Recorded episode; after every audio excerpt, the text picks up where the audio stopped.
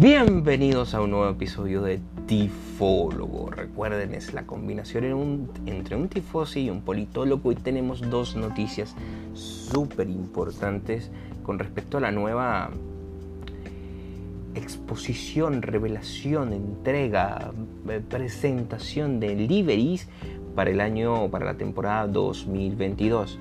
Haas fue la primera en presentar su livery y básicamente es la misma del año anterior. Yo esto no entiendo. No es la livery definitiva, de ningún equipo lo es. Los carros, pues, bueno, los, vehículos pueden presentar cambios de aquí a, a, Bahrein, al primer gran premio del año a finales de marzo. Pero Haas, Haas sí nos va a presentar un vehículo nuevo por la normativa nueva, pero Haas nos presenta básicamente el mismo, la misma livery. Amigos, pudieron haberlo cambiado un poquito.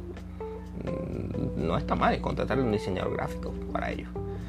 Pero bueno, McLaren reveló su livery también, o al menos eso se cree, porque puede ser un despistaje total, con un comercial de Lego. Y Lego también nos va a ofrecer un vehículo a escala Fórmula 1 de McLaren, donde se ve a Lando Norris y a Daniel Ricciardo em, presentando esta nueva versión de Lego y, Lego hace la mención a que los juguetes también son para los niños, perdón, para los adultos. Em, muestra este, este, vehículo a escala de Fórmula 1 que se puede construir con las piezas, incluso el motor eh, se mueve y hace una, una asociación y, una simulación de que está funcionando el motor cuando mueves el vehículo sumamente impresionante y ojalá lo hubiesen hecho con un Ferrari. Eh, es un poco caro, no recuerdo el precio exactamente en este momento, pero no es algo que, que alguien de Latinoamérica promedio pudiera comprar. Pasando de McLaren, Red Bull presentó hoy 9 de febrero su livery, que es exactamente la misma. Siguiendo el paso de Haas, es exactamente la misma livery, eh, sí, la misma livery que usaron el año pasado. Eh, ellos los montaron, montaron esa livery sobre el vehículo prototipo para la temporada 2022. Evidentemente no ha mostrado absolutamente nada de su vehículo para este año y todo se espera para los test de Bahrein.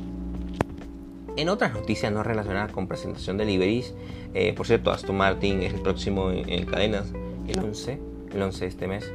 Eh, en otras noticias no, no relacionadas, eh, se supo que Drive to Survive, temporada 4, será, será estrenada entre el 9 y el 11 de marzo, algo así como el 10. Eh, se esperaba para finales de este mes de febrero, no lo corrieron para el mes de marzo. Quizás para entonar la nueva temporada.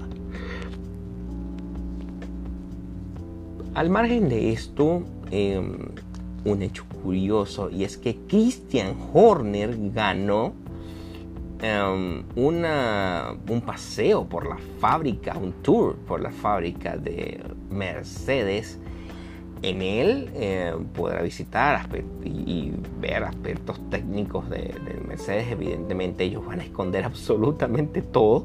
Quizás les muestren un salón vacío, eh, diciendo que todo se crea con la magia del amor.